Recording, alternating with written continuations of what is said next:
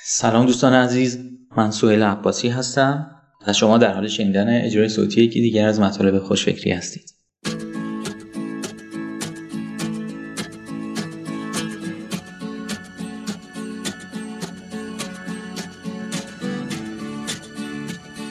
عنوان این مطلب هست کارخانه شرکت سازی راکت اینترنت چگونه کار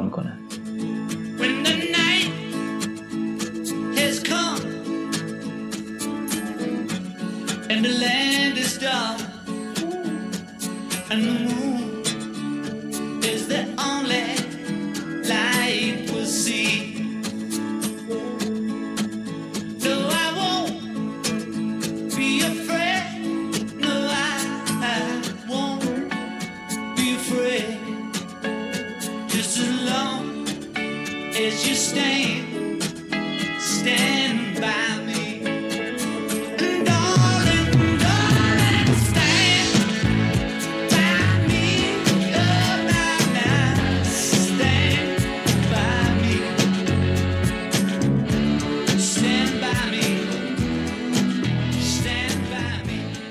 دوستان در نوشته های پیشین اگر خاطرتون باشه به معرفی روش هایی که می‌تونه به استارتاپ ها و کسب و کارهای نوپا کمک کنه تا محصول و مدل کسب و کارشون رو تایید و تکمیل کنن و با دریافت مقداری سرمایه کسب و کارشون رو به پیش ببرن اشاره کرده بودیم.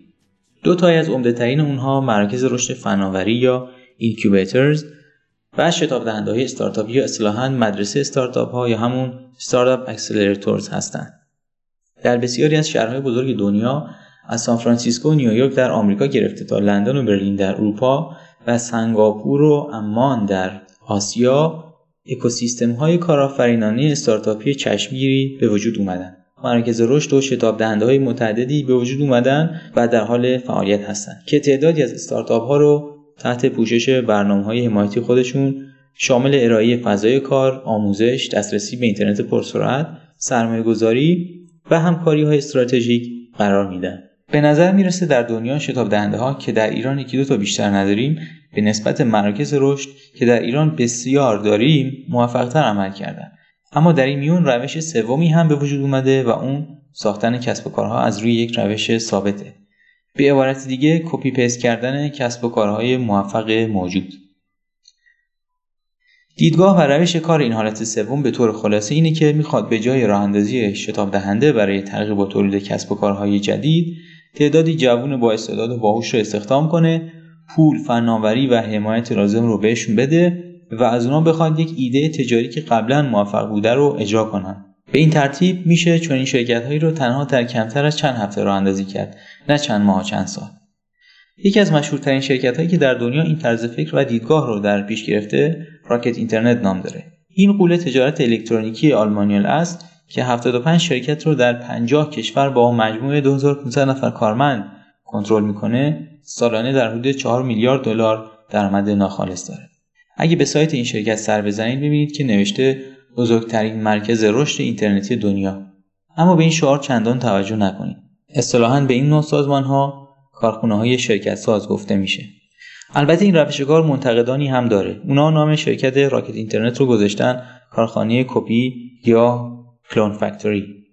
در سال 2009 این شرکت کسب و کار جدید رو به اسم سیتی دیل راه اندازی کرد. این کسب و کار جدید که یک سایت تخفیف گروهیه 6 ماه بعد به ارزش 126 میلیون دلار به گروپان پول آمریکایی تخفیف های گروهی فروخته شد.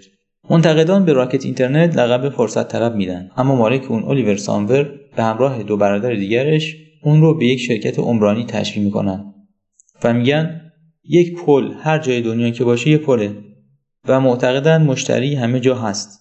پس اگه یک ایده تجاری که در یک گوشه دنیا جواب داده رو به گوشه دیگری ببریم اونجا هم جواب خواهد داد.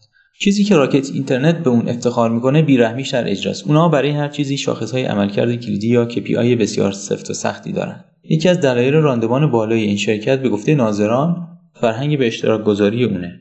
به این معنی که شرکت های زیر مجموعه اون هر کدوم در یک گوشه از جهان از همدیگه یاد می‌گیرن از منابع و خدمات مشترک مثل زیرساخت های فناوری اطلاعات و بازاریابی استفاده می‌کنن همونطور که می‌دونید کسب و کارهای مبتنی بر تجارت الکترونیکی به سرمایه و پول زیاد نیاز دارن تا بتونن برای خودشون انبار بسازن و اون انبارها رو پر کنن. در سال 2012 راکت در حدود یک میلیارد دلار از شرکت های سرمایه گذاری پول دریافت کرد. تعدادی از شرکت های زیر مجموعه راکت اینترنت موفقتر به نظر می‌رسند مثل زالاندو، سایت زنجیره‌ای کفش و پوشاک، درافیتی که حاکم بازار مد آنلاین در آمریکای جنوبیه اما برخی دیگه کمتر موفق بودند. از جمله هوم 24 که کارش فروش مبلمان روی اینترنت و ویمدو کپی ایربی برخی راکت رو مدل سازمانی آینده می‌دونن.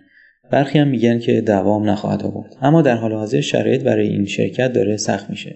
در گذشته به دلیل اینکه استارتاپ های آمریکایی نتونسته بودن به سرعت در خارج از آمریکا رشد کنن شرکت های زیر مجموعه راکت تونستن در اروپا و کشورهای در حال توسعه به سرعت رشد کنند اما در چندین سال اخیر استارتاپ های آمریکایی به شدت در حال ورود به بازارهای جهانی هستند و به این دلیل دارن جای راکت را تنگ می‌کنن.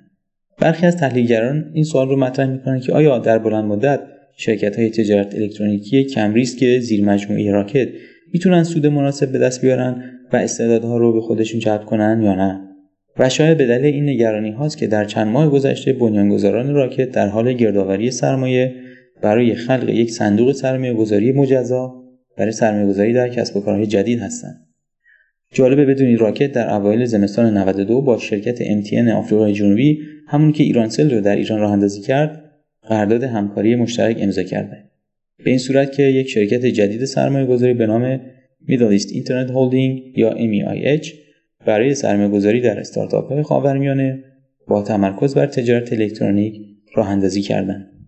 خبر جالبتر که برای اولین بار از خوشفکری میشنوید اینه که این شرکت اخیرا به ایران اومده و کارش رو بر اساس مدل خودش آغاز کرده. با نفوذی که شرکت MTN در ایران به واسطه ایرانسل داره، بازار ایران فرصت بسیار خوبی برای راکت اینترنت خواهد بود. با توجه به رشد زیرساختهای فناوری اطلاعات، ورود گوشیهای همراه هوشمند و رشد مصرفگرایی خاورمیانه و آفریقا دو بازار بزرگ در حال ظهور برای شرکت‌های بین‌المللی در زمینه کسب و کارهای الکترونیک هستند.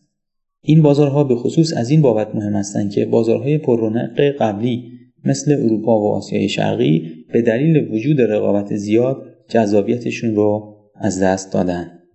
سرمایه گذاری راکت در ایران و خاورمیانه شامل برنامه موبایل ایزی تاکسی، سایت املاک لنودی، سایت خورده فروشی نمشی و سایت سفارش و تحویل غذای هلوفوده پس بنابراین انتظار داشته باشید که به زودی نمونه های این کسب و کارها رو به فارسی هم ببینید